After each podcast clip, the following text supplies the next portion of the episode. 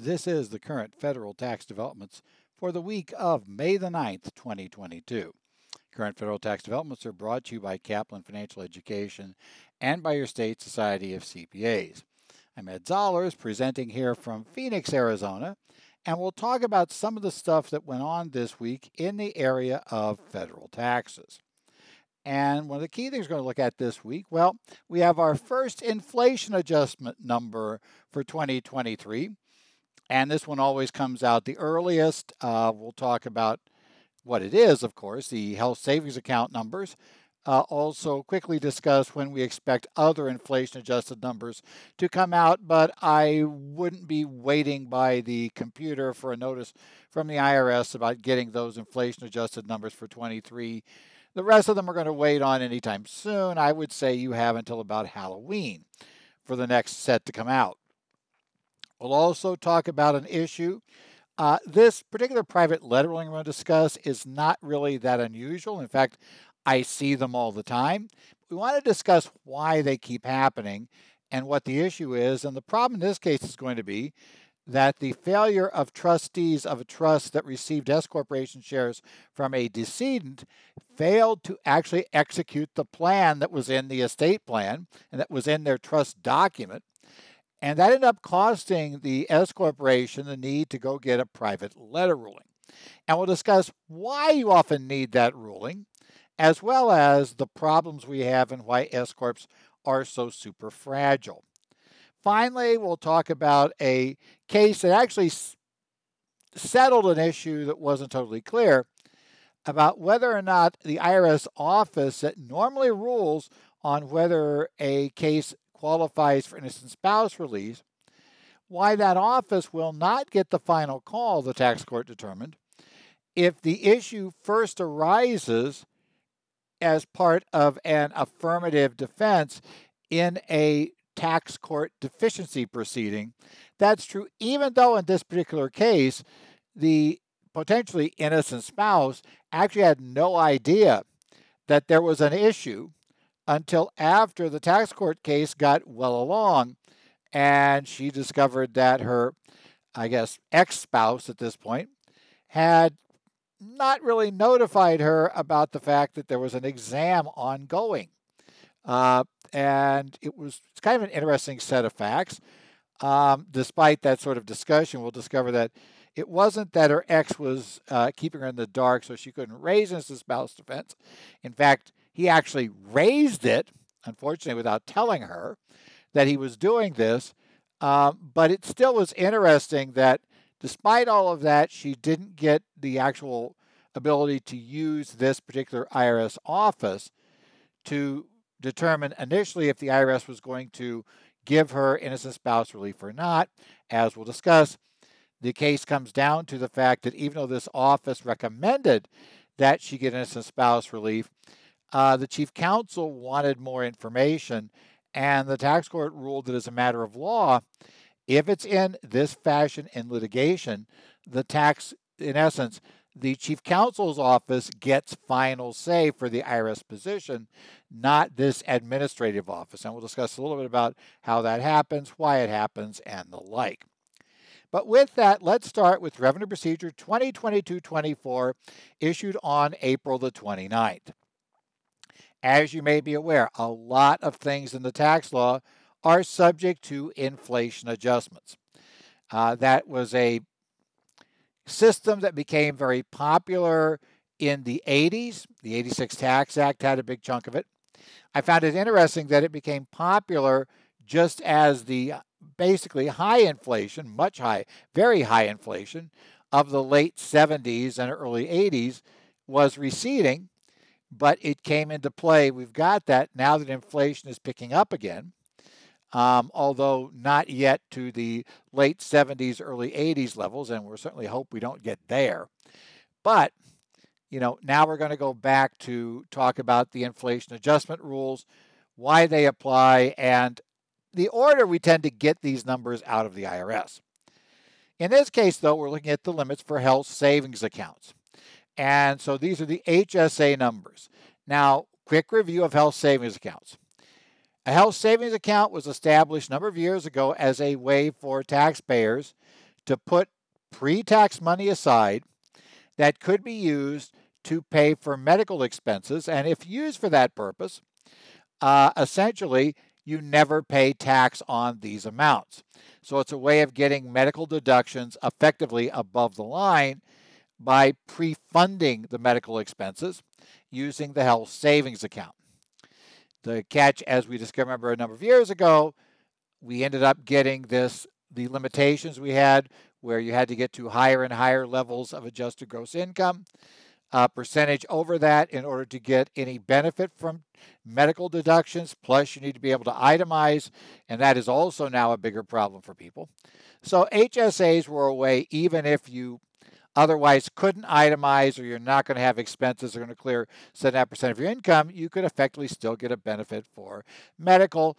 The theory of the program initially, the uh, economic justification for it was that by doing this, people would negotiate uh, healthcare costs with their provider. And by doing that, it would lower the inflation on healthcare. Not sure that's really worked. Um, I don't see many people sitting there haggling in doctors' offices over what the cost will be. Uh, just kind of they pay whatever it is, whatever their insurance carrier approves, they end up paying. But nevertheless, it's still there. Now, in order to have a health savings account, though, there are two rules because the whole concept of this was to get people to negotiate.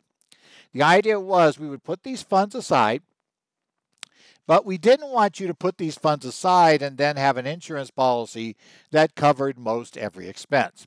We wanted this to be a quote unquote high deductible situation where most medical expenses were had to be paid out of pocket by the insured, therefore giving the incentive for the insured to negotiate the best deal with the physician's office. So, because of that, you cannot have anything but qualifying coverage. You have to have a qualifying high deductible health plan in order to be able to make this health savings account contribution, and you cannot have any disqualifying coverage. If you have other coverage, that's it, you can't do this. Okay, now here are the numbers that are being modified for 2023. The first thing is how much money can you put back? If you are in a self only health savings, highly deductible health plan, and a self only plan is one that, kind of as it says, covers exactly one person, right? It doesn't cover any children, dependents, spouses, etc. It covers just that person. If you're in that situation, the maximum contribution for 2023 will be $3,850 if your coverage covers any other people, right? Your spouse, your dependent, right? You've got any of that coverage, spouse or dependent coverage, and it can be doesn't care how many how many people are covered, you know, hopefully one spouse, but preferably, but you could have multiple children, no children, it doesn't matter. If you have the coverage, then your maximum contribution is $7,750 to the health savings accounts. That's a tax free account that grows tax free. There is a penalty if you use the money. Uh, you take the money out and use it for non medical purposes until you reach age 65, after which it can come out just like an additional retirement fund. That, that was the concept behind it. Now, the high deductible health plans also have amounts set. Again, there's going to have to be a minimum deductible, since that was the whole point of this thing, right? How much? We're not going to let you have a $100 deductible. Rather, for a self only policy, the deductible must be at least $1,500 for self only and for family coverage, the overall deductible for the family, and this is what's important here, is you're, you're not going to split this up 1,500 for one spouse, 1,500 for the other. It's going to be 3,000 for both spouses and any dependent, any kids that are also in the mix. That 3,000 family total. The plan has to require that. Now, there are some exceptions, especially for certain preventive care. Uh, so certain things are there. So that's why you'll see that when you go, for instance, you go in to get a lot of vaccinations, there's no charge. You get an annual physical generally at no charge. Concept is that that would help control inflation because it keeps down demand for medical services because people aren't just waiting until they get sick. That's the concept there. The other thing a high deductible health plan has to have is there is a max out of pocket. That is $7,500 for a self only policy. So your maximum out of pocket, the amount you're going to pay, assuming you stay in network, they are allowed to to, you know, they are allowed to say these limits don't count once you get out of network, would be 7,500 for self only, 15,000 for family. Now, again, these all begin in 2023, right? They're, they're not what you see now. So we have that. As well, there is another thing that's now in there. The regulations gave us this. The excepted benefit health savings account, or basically, yeah, I should say health reimbursement arrangement. Excepted benefit HRAs can have a maximum amount put into them of 1950. That is one type of deemed qualifying coverage if you have an excepted benefit HRA. Uh, they were created a couple of years ago under Regulation 54.9831 1C38 is where you're going to find those referenced. Now, the other inflation items we expect to see generally in late October and quite often right around Halloween. Uh, we should get a pair of them come out in October. One will be the limitations for qualified plans and other employee benefits. So those numbers come out then. Also, we see around the same time the major package of inflation adjustments for income tax items for things like adjusting the brackets, you know, adjusting various things like uh, adoption credits, the amounts for the unified credit for uh, estate and gift taxes. All of those things are in a huge package that comes out every year with new inflation adjustments. The final one we tend to get, the final major one, uh, is the quote we tend to refer to as the luxury auto rules limitations. And those always actually tend to tend to wait into the following years. So that one could be sometime in 23, and that's varied in recent years. It can come very early, it can come very late in the year. But that's usually the final one we get. So we've got our first one. Don't worry about the others until October. And a lot of this has to do with when they pull the consumer price index in order to do the computations. And this one is the earliest date they pull the consumer price index. They'll pull the CPI later for the other adjustments, so they'll come up at a later time. Next up, we're going to talk about a situation. And as I said, if you actually read in the materials we've got, um, we're going to talk about the issue here for a certain private letter ruling. But the private letter ruling in question is in many ways not unique. I have seen private letter rulings on asking the IRS to waive inadvertent S elections for as long as I've been doing some form of the, you know, of a podcast or writing or doing any of those things. So this goes back over 20 years. I've been following along every Friday as the IRS releases their private letter rulings and certain other guidance for the week. They do that, tend to do that on Friday.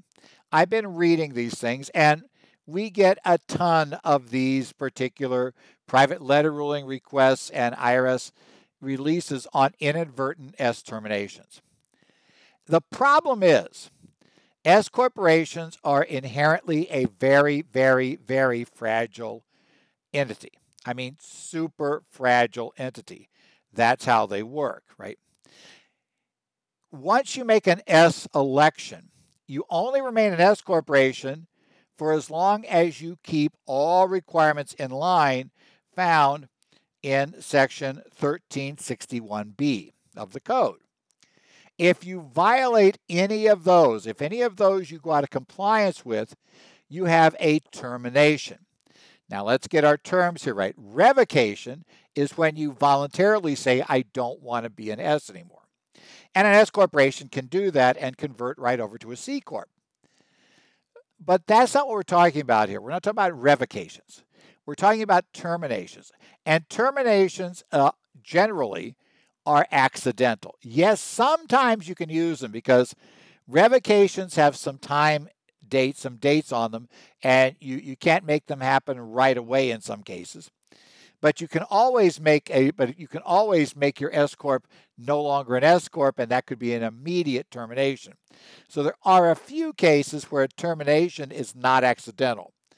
But probably 98% of all terminations of S status are accidental. In essence, they happen and nobody noticed that they happen. And there are various ways they happen. One way they happen, which is not what today's rulings talk about, is one class of stock. This is a big problem. Uh, if you have more than one class of stock, you are no longer an S corporation, and that occurs as of the date you actually issue stock from different classes as defined for federal tax purposes. This does not look at what your state corporate tax law talks about when it talks about, not corporate tax law, I should say, but just corporate law talks about, when it talks about classes of stock. For instance, in most states, if you have voting and non voting stock, that would be considered two classes of stock. But an S corporation actually can have both voting and non voting stock, and for federal purposes, that will not be more than one class of stock. But here's the big catch Federal law defines a class of stock as being your S corporation as a single class of stock if every share of stock or the equivalent of a share of stock, because I know some of you are going to say, wait, we have an LLC, it's elected S, it doesn't issue stock, so this doesn't count, right? That still counts. You're going to come up with some ownership unit. And you have to show that for each unit, the owners, based on the number of units they own, have the same rights as to any distributions currently made. So, any current distributions or any distributions in liquidation. So, essentially, now you can't say all distributions because if there's an actual stock redemption, that's different because that's allowed. An S Corp can redeem stock. So, it's not every type of distribution, but it is the vast majority of them aside from redemptions. And the real key here is not just doing one that is disproportionate, where you do a different, where somebody, let's say, got two 50 50 S Corp shareholders, but you give 15,000 to one during years of distribution and 10,000 to the other. That actually is not, has been ruled effectively, not to be an actual terminating event if state law says that each one had to get 15 and you don't make any sort of agreement to not pay the extra five. In essence, as long as there is a binding legal commitment to get those two straightened out and no agreement not to do it, you haven't really blown it. However, in the contrary, if you have, take an example from private letter ruling a number of years ago, where a company had apparently gone, they wanted to do voting and non-voting stock their you know their their corporate paperwork, their bylaws, their you know corporate documents. None of them said that they could have two classes of stock, voting and non-voting. So the attorney got the boilerplate language out, amended the documents, and so they could have boiler they could have voting and non-voting stock. Unfortunately, in the boilerplate provision that was added, it allowed the board of directors of the corporation and generally Remember, board of directors are part of corporate governance, even if it's a one person corporation. We still have these different orders the board, the shareholders, the board, and the officers. And they each have different positions they fill. But the board had the right to declare the dividend separately for voting and non voting. That was a problem. Even though the corporation had never actually done so, when they issued the non voting stock, they terminated their S election and had to go through the process we'll talk about here today.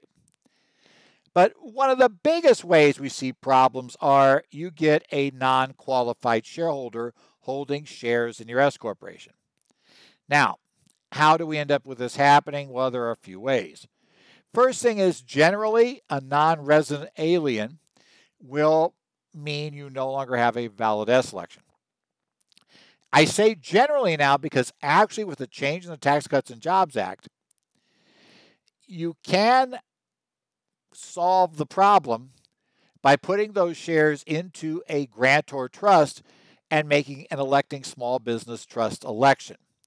Weirdly enough, if you do that, you actually save it. We talked about that a number of years ago when the IRS regulations came out on this. So there is a way to save this one now, although it's one that quite often doesn't get noticed. Again, you've got to know it's going to happen and move and make sure things take events so the shares are never directly held by the non-resident alien.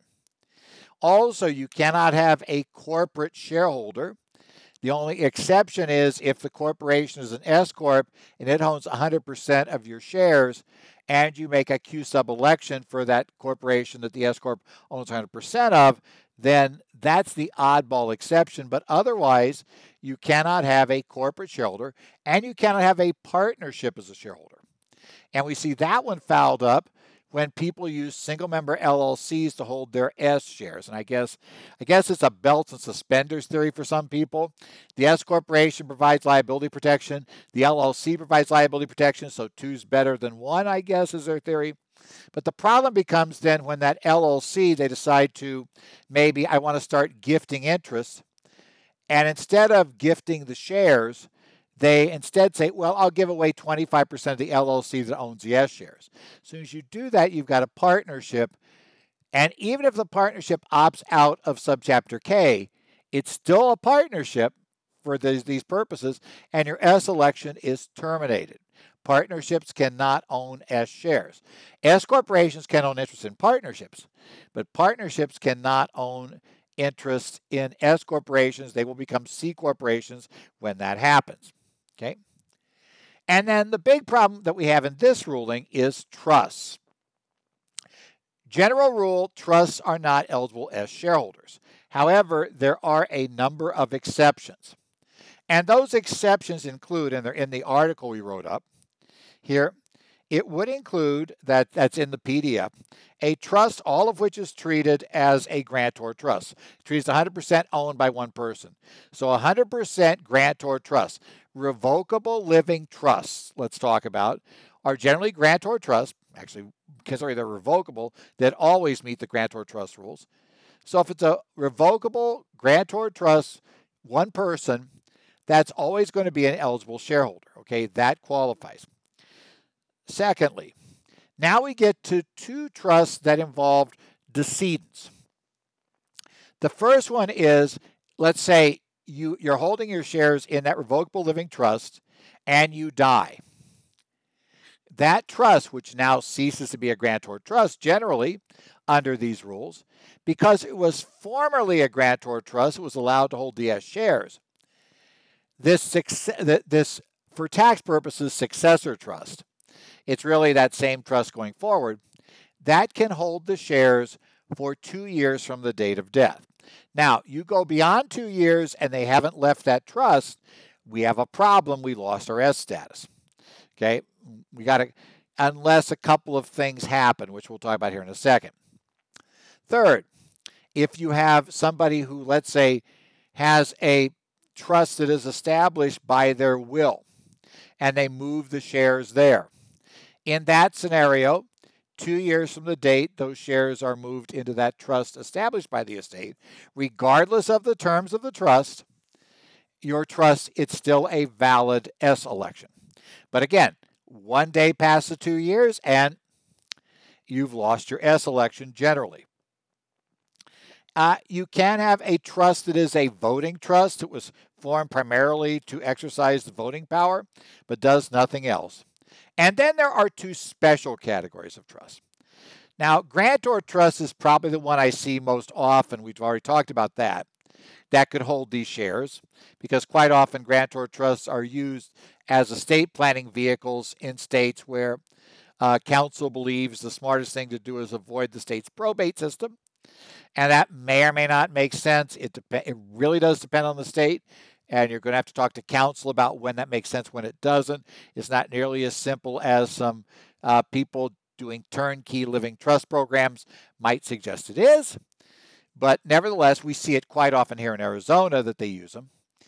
Um, that's the most often one I work with, but there are two others. You can have what is called a qualified subchapter, or basically an electing small business trust, ESBT. ESBT trusts are have to comply with certain special rules, which we're not going to worry about here today. But there, the trustee must elect for the trust to be an ESBT, and it must be a trust that meets the requirements to be an ESBT, but it still must be elected. The other one is a qualified subchapter S. Subchapter S trust QSST. And in that case, if you have that type of trust that has the terms in it that are necessary to meet those rules, and the beneficiary elects, then the beneficiary is treated effectively as owning the shares. Any other form of trust will fail. So if you just have a standard trust, you know, the trust document says when I die, it goes into trust and the amounts will be held in trust uh, for my kids, but no distribution shall be made except as the trustee feels it is necessary to do so. We don't have any other special terms. After two years, you will not have an S corporation. The shares have to get out of there and either into one of these special trusts, the ESBT or the QSST, or the trust has to satisfy that requirement, right? Or we need to get them in the hands of the individual directly. And normally there are non tax reasons why we don't want them in the hands of the individual directly. So that's our issue today. Now, as I say, S Corps are insanely fragile. In fact, a quip I've heard quite often from a couple of places. I would give some credit here, but I've heard it multiple times from multiple people, and each one credits somebody else. So I'm just going to say this one I've heard quite often. It's a quip used by people, especially those who do a lot of work with due diligence uh, related to looking at an S corporation that their client is thinking of acquiring, right? And that is there are no actual multiple corporation, multiple owner S corporations in existence. They just flat out don't exist. Rather, there are a large number of C corporations that erroneously believe they are S corporations. Why? Because over time, especially a multi owner S corporation tends to violate one or more of the rules that are required to maintain your S status. Now, one of the other ways to lose that I didn't mention, and there are more than just this, but let's talk about one of the others. One of the other ways to lose it is if you have a C corporation with earnings and profits that elects S status and it has three consecutive years where it has excess passive income, which, of course, to confuse matters the way Congress works, does not mean passive under the 469 passive loss rules, but rather means a more, a, a basically a passive under rules like we had for prior to the 86 Tax Act, right? Like dividends, interest, all things that aren't passive under the 469 rules. If you have excess passive income for more than three years, while you pay an extra tax on excess passive income each year, um, if you have earnings and profits from C years, do that three straight years and you lose your S status as of the beginning of year four. That's the other way we see this blown rate regularly. Okay, well, so what goes on with this? Well, let's talk about Private Letter Ruling 2022-18004. But as I say, this is just one of many. It has a couple of unique quirks, but it's also not all that different. We've seen this happen before. This is the problem that crops up on the death of a shareholder. Shareholder dies. Now, the shareholder's estate is a allowed S corp shareholder. That's not a problem. But remember, estates tend to you know, distribute out the assets. They're not meant to hang around forever, right? And generally, you're going to get in trouble if you try to keep them around forever for tax purposes. So usually, you've got to, you know, you kill them off in a couple of years, and this goes to something else. Well, quite often, estate plans will decide that, hey, we're, we're going to transfer assets to trust. And that initial trust that we transfer to from a will, or maybe that administrative trust that used to be the grantor trust, that can hold it for two years.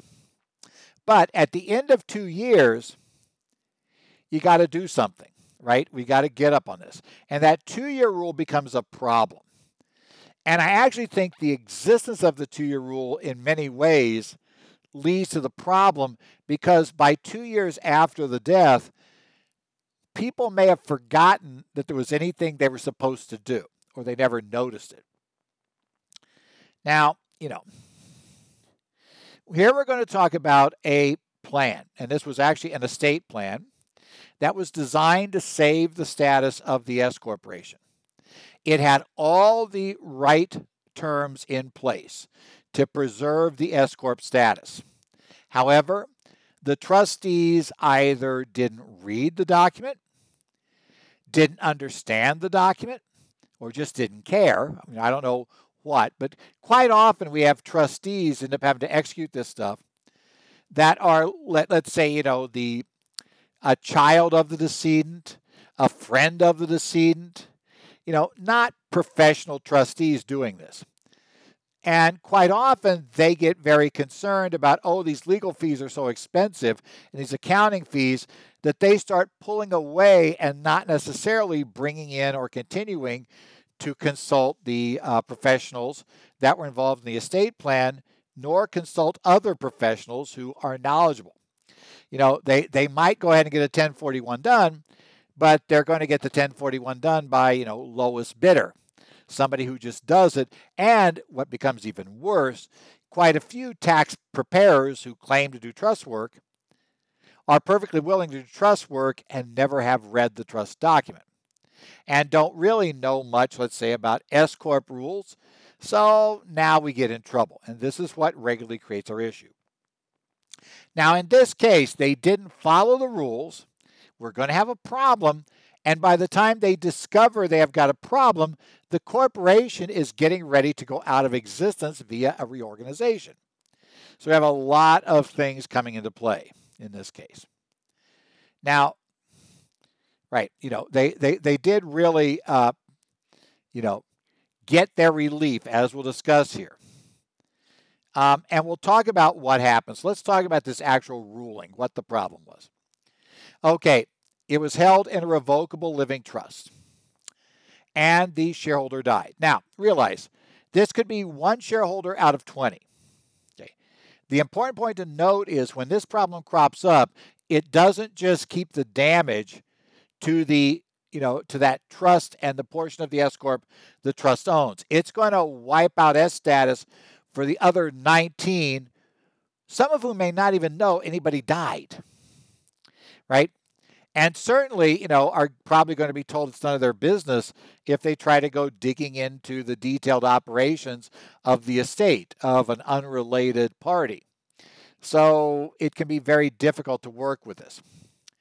The estate plan provided that you know the, the shares were to go into a new success or were to go into trust and then the S Corp shares were then to be taken out of this first trust, and there was going to be a new trust established, which would qualify as a qualified subchapter S trust. And the shares were to be put into that trust, which only held S shares, was a QSST, and the beneficiaries were to make the QSST election. And presumably, I would suspect that this had some language that caused problems if the beneficiaries did not agree to the QSST election, uh, sort of to incentivize them, like your sister's going to get it, get all your shares unless you agree to this, so you probably want to agree to it. Uh, you know, well, whatever, that sort of thing. But the trust, the document clearly had this under control. However, for whatever reason, and again, this is a PLR, we don't get this sort of detail out of it. But for whatever reason, they didn't actually do this. And the IRS in many of these cases doesn't seem to worry too much about why it wasn't done. It just wasn't done. However, they continue to treat this thing like it was an S corp.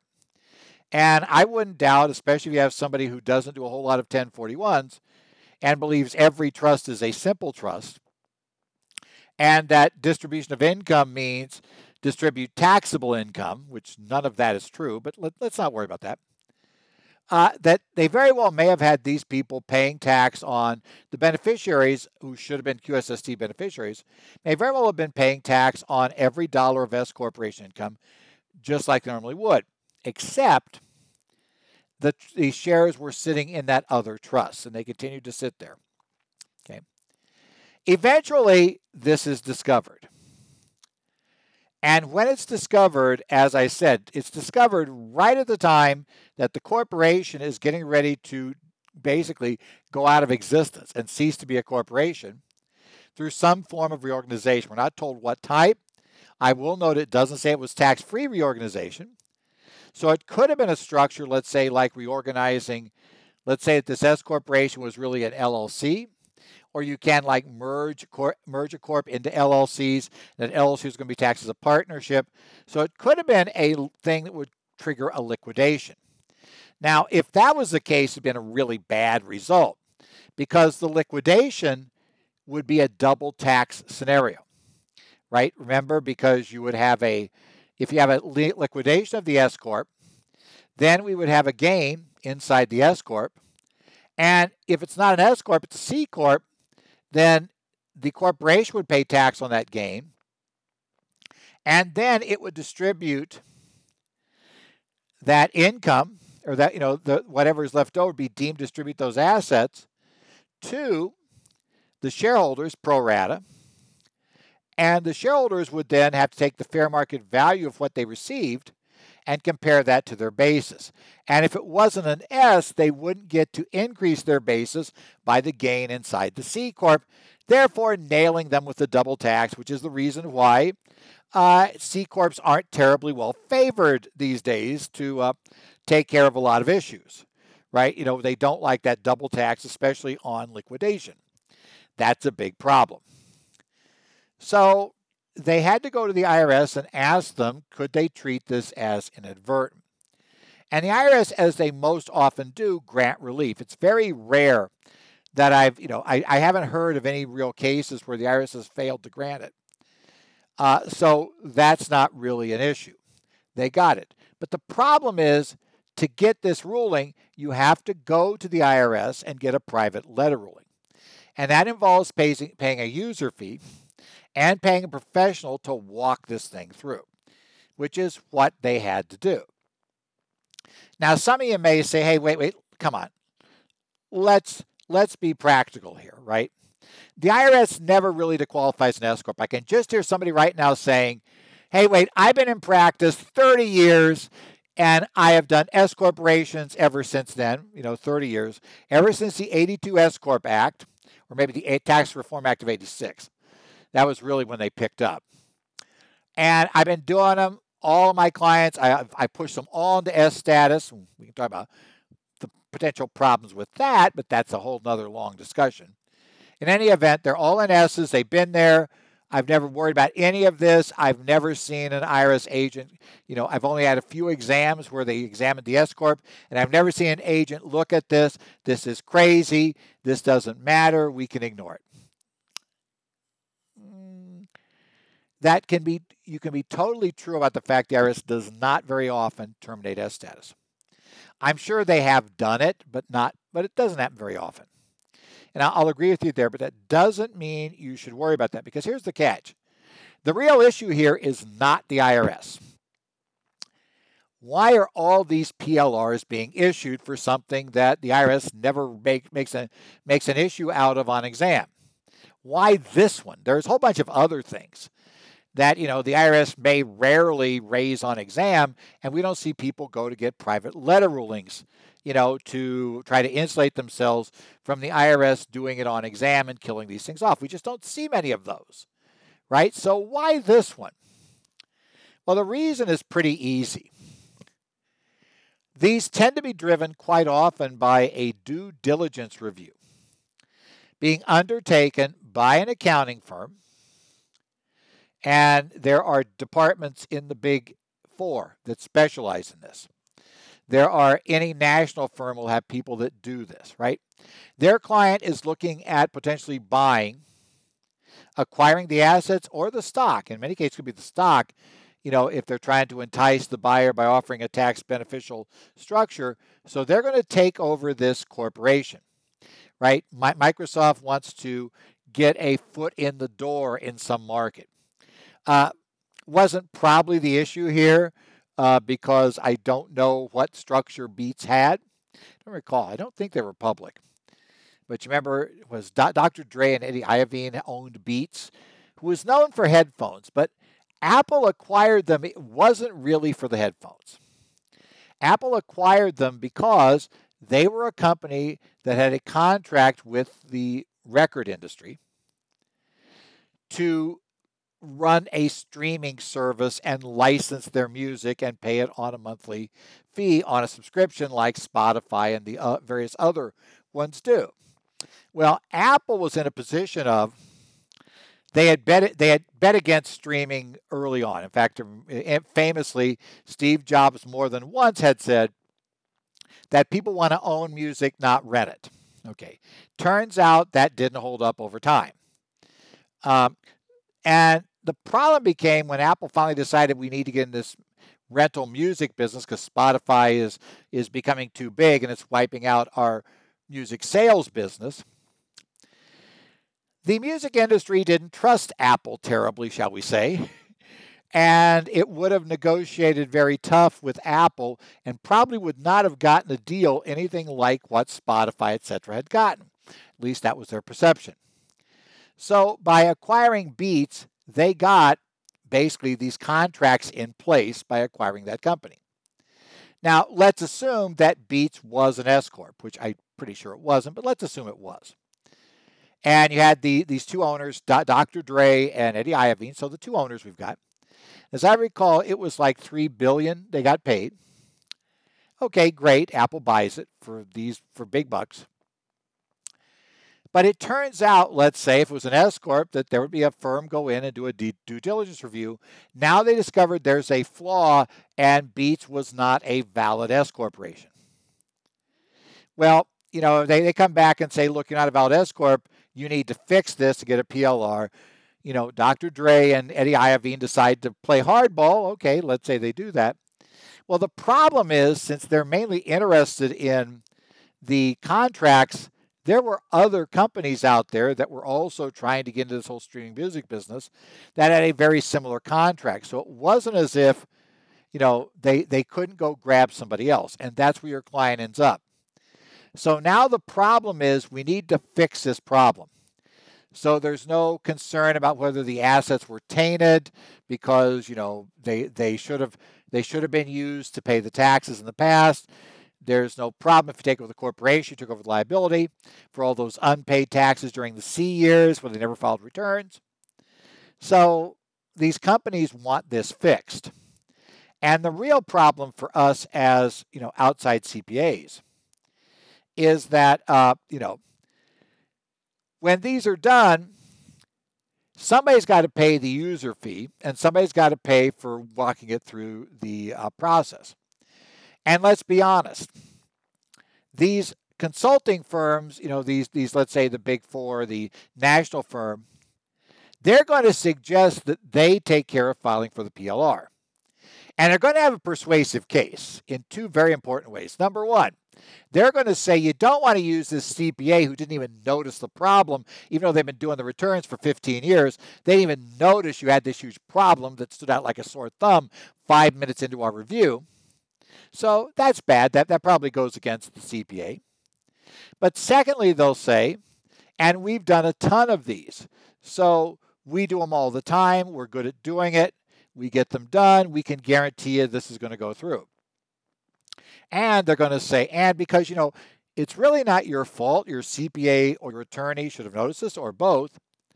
Um, we're pretty sure that if you file a claim with their insurance carrier, that their insurance carrier or they are going to end up paying this fee, right? Very persuasive case to the client. If they do this, it goes through. They don't lose anything out of pocket, and they don't feel that bad for you because you fouled up, right? In essence, they only have this problem because you didn't notice something that these other CPAs noticed in a few minutes. How could you miss it? That's why these are important. So make sure you think about whenever you do an S Corp return, try to consider is there any reason why this thing is no longer an S Corp? And at least get ahead of the game in this area, you know, and especially with new clients you take on. Remember, until you've actually done the return, you now can actually raise the issue. And you can tell them that you're not an S Corp because you have ineligible shareholders. Um, you can't fix this without going to the IRS that's the other problem. The law makes it very clear the IRS has to grant this relief. And in this case, because they had to reform the trust, there's even another problem. IRS ruled years ago that reforming a trust that failed to meet the S requirements to retroactively reform it, uh, you, you can't do retroactively. It's only prospectively after the date the court reforms it does it count as an S shareholder. So you needed IRS relief for two very simple reasons. Now, as I said, would the IRS ever have disqualified you? Probably not. You know, in, in essence, that's also the reason why they feel so comfortable asking for these rulings because they, they know they're going to get it. But you are really set up if they ever sell the company. And once you let this pass, because I know it's in the tax season, the client's whining, where's the return? You just want to get it out the door so you don't worry about this. Once you've let that first return go out, you're, you, you, you just basically took the problem off the hand of the first CPA, maybe not entirely, but pretty much, and you've now taken down that problem as your own because you're now the CPA that should have noticed the problem. It's a continuing problem you should have noticed. That's where the issue comes. Finally, let's look at a case here of Del Ponte versus Commissioner, 158 TC number 7, issued on May the 5th. This is an innocent spouse case, and it's really interesting. It, it's kind of an obscure point, but it's somewhat important. And lets us look at how innocent spouse cases are handled administratively. And the issue comes as to whether you know, if the first time the issue is raised where a spouse asks for innocent spouse relief is in a deficiency case in front of the tax court. So I've already gone through the exam, I've already gone through the 90 day letter. We have now gone to tax court, right? We're now in tax court and we raise the case, raise the issue.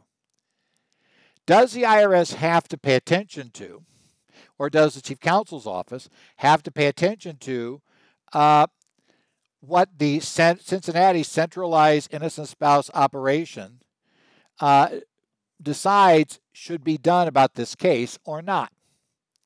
That's the key. Now, the Cincinnati Centralized Innocent Spouse Operation, or CCISO, this generally administrate from in most cases is the entity that where the IRS centralized making the decision about whether or not to grant innocent spouse relief. And it applies in two cases. If you, you know, you will go there first to make the determination, which will be binding on the service for the most part. Um, you know, it applies if before there has been, you know, before we're in tax court, if the spouse, as soon as they become aware of the problem, files for innocent spouse relief, it goes to this office. And when it goes to this office, if this office, you jump through all the hoops, there's a whole ton of them to jump through to qualify. But if this office determines that you qualify, then the IRS is bound to grant you the innocent spouse relief because they wanted to have a centralized point to make these decisions rather than having every single agent in the country being involved in making these calls. So we have this.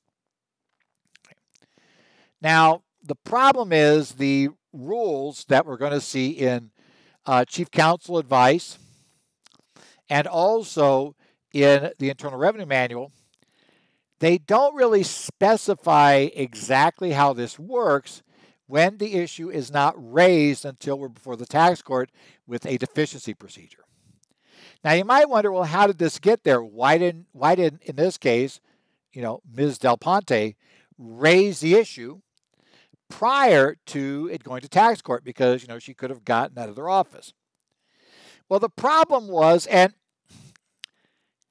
her ex isn't quite as bad as this might sound initially, um, but he kind of kept her in the dark about the fact there was a potential multi million dollar tax assessment coming against their joint returns. It's a minor detail. I'm, I'm sure, sure my former spouse would never care about that. Uh, we're way past the time period where the IRS would go after those returns, aside from showing a fraud. So nope, don't don't have that. So so we're good. But you know, it'd be one of those things like, yeah, I'm pretty sure if it was five hundred dollars, my former spouse, if we had an issue come up of that sort, she would have, and actually totally justified, have been wanting to know that was happening. There was this potential issue in play and be kept informed about it and probably get her own counsel. Uh, because, look, I'm a CPA, and let's be honest, there's this innocent spouse option. And if she gets innocent spouse treatment, then I'm the one who's going to be writing the checks 100%. If she doesn't, there's joint and several liability.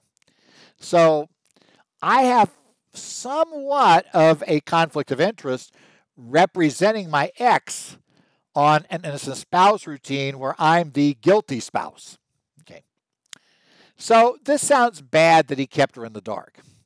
But what he did, he continually asserted the innocent spouse claim. He didn't ask her about it, he just did it. Now, why this was happening was because th- this was an attorney who had been selling tax shelters, had been, you know, in the business of selling tax shelters, made a lot of money off doing so. And he did eat his own dog food. Uh, you know, he basically used his own shelters, you know, the shelter types he had sold to others, he was using that to shelter his own income. So, you know, he, I mean, you know, it's, well, it turns out the court decided eventually it didn't work but at least he wasn't somebody who was, you know, not it was telling you to do something he wasn't willing to do. So, okay. And he was trying to get his ex-spouse off the hook. My guess is part of that was because he's okay, he's not a total jerk, let's say. But part of it is because he probably didn't want to talk to the ex and he would just assume this all got solved without the ex getting involved. But nevertheless, the problem is the tax court, of course, doesn't like this whole fact. Right? When there's innocent spouse, um, they're going to kind of demand there be separate counsel. You know, who's who's representing the spouse, and that question kind of then becomes a problem. The tax court divides this into two cases, right? The innocent spouse case, the others. Somewhere just before that happened, she became aware of this case, this potential multi-million dollar liability, and she got her own counsel. Now, she went ahead and ratified, her at least her counsel told her, I assume, to ratify, you know, his applications for innocent spouse status, you know, in front of the court. So she went ahead and say, yeah, that's our position.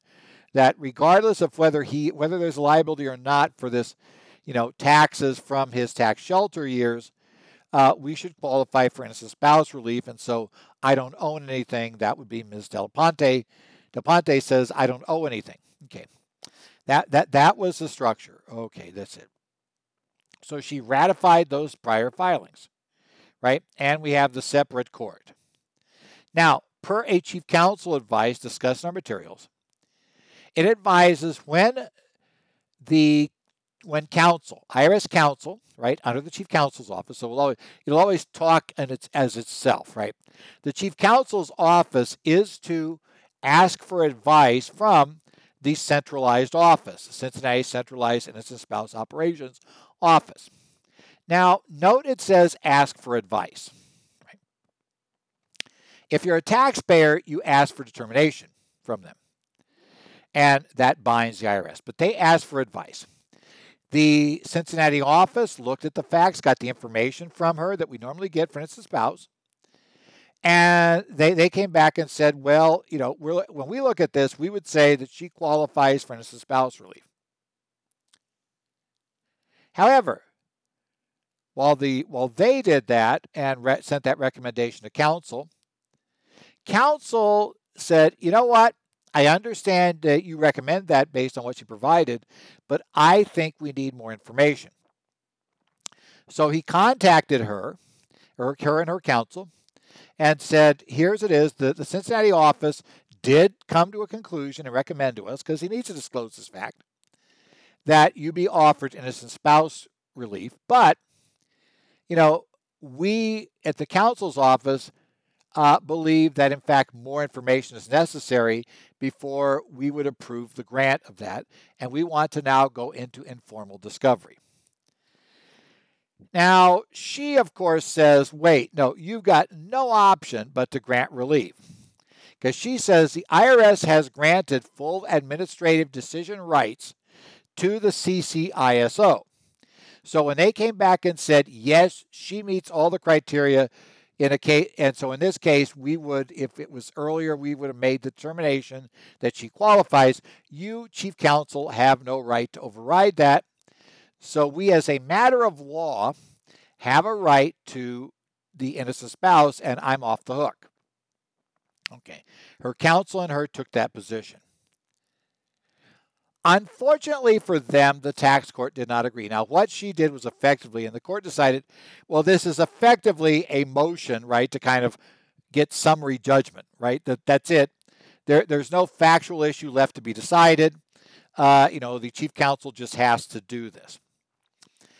And the tax court said, well, here's the catch. Code section 7803 grants decision making responsibility to the chief counsel on any matter before the courts when they represent the IRS. They're totally in charge of this at that point. And they point out that is exactly the same section that gives the commissioner the right to basically designate, you know, to designate others to make certain decisions, to decide which part of his office he can delegate that so he doesn't make the decision. See, Treasury delegates to the commissioner, and then the commissioner delegates to these other parties to make decisions that are binding. So the binding decision authority from, tre- from the regulations to Treasury through to the commissioner's office goes to those they designate. But here's the problem the code says that the chief counsel's office has total control here. And while they have the right to delegate, they can only delegate to members of the chief counsel's office. That's ruling there. They said, so one problem you've got is that while the commissioner may have designated this CCI CCISO office as the office that is to make this decision, uh, that's only for things under the commissioner's control. This is not. The code says counsel has the right to do it. This office is not part of counsel's office, so they couldn't delegate to them. They can't get out of it. They're the ones that have to make the decision. The other thing they point out was this particular chief counsel advice. They said it's important to note the words here. It does tell counsel that if they have an innocent spouse issue come up, they, they should, right? That they are to, you know, coordinate with CCISOs. They're supposed to move over to CCISO. CCISO is then to give their advice, and it says that the counsel should follow the recommendation. However, the court note it says should, not must. And the court said that's really important to note because other places for other situations, the advice memorandum says they must do certain things. They said so they're saying, look, the chief counsel's office knows that they can say must. Must could be there. And that wouldn't be a delegation. In essence, the court says even though they can't delegate to CCISO, the government is required to follow its formal procedures. And so if the procedure required them to follow this guidance, then they'd have to do so. But the, procedure doesn't. They said it uses must in other parts of it. If this was a must clause, we'd agree with you. They have to do it. But because this is not a must clause here or in the Internal Revenue Manual, it's a should clause. Uh, should doesn't count. The fact they should do something does not mean they have to. That's there. And the other issue was in a chief counsel advice issued after this decision was rendered, where the counsel said, nope, we're not going to follow it. It then later clarified and again made it very clear. And this time, when it said they should follow the recommendation, they said, except in unusual circumstances. And the court said, well, that, that further indicates that that should was not accidental, that that line says should, and it still says should. And the other parts now say still say must that that was not accidental when they revised it slightly for another issue. So they're saying, yeah. So, as a matter of law, the decision is to be made by the chief counsel's office, and counsel does not have to always follow the recommendation of the CCISO. And that's true, even though we know the CCISO would have said grant you the relief. And even though we know that you never got a chance to apply for relief before it went to tax court, at which point then the CCISO determination would have bound the IRS on the administrative side and you would have gotten your relief. We know that stuff, you know, that that's it. The reality is that's just how this works. It may not be fair, but it's just mechanically how it works. And they said, and they argued, well, it's not fair. The tax court said, as they often do in cases like this, we are not, a, they didn't use this term, but it's a term, it's a way it gets worded all the time. They just said, we have no power to do so. The line most often used is, we are not a court of equity. We cannot consider equities except when the law specifically allows for it. And this is not a case where the law allows us to apply a principle of equity. That has to be very explicitly drawn out for them to do it. Now, I should point out this does not mean she's liable. This is still a factual issue, right? It's still a factual issue to decide if she should get relief. This will go before the tax court, right? And the facts would be presented. Now, she may have a problem because she refused to provide the IRS with any additional facts. So, chief counsel will argue why those other facts are important. And, you know, they might want to, she might want to cooperate with them now uh, seeing as at this point she can always try to fall back on and say, look, the other office said this should count, you know, and chief counsel now has to establish why it shouldn't. Um, but they're going to be stuck with that problem. But it does not mean she automatically loses. But it does mean that, yeah, you're not going to be able to make use of that option for that office if you go to court your chief counsel's office is going to perform as they said. Because one of the way in is with a collection due process hearing, and there the appellate conferee does get to accept or reject this. And they said, look, he's the in this case, the chief counsel is serving the same function as the appellate conferee. Even, and said it's not really relevant, but that would be the case anyway for why it's not unequal. They said the three systems are all different and depends upon which way you come in. And, you know, tough luck that your ex did this, but you ratified what he did. So, you know, tough luck. Uh, you're stuck with this, have to go this route. Well, this has been the current federal tax developments for the week of May the 9th, 2022. Current federal tax developments are brought to you by Kaplan Financial Education and your state societies.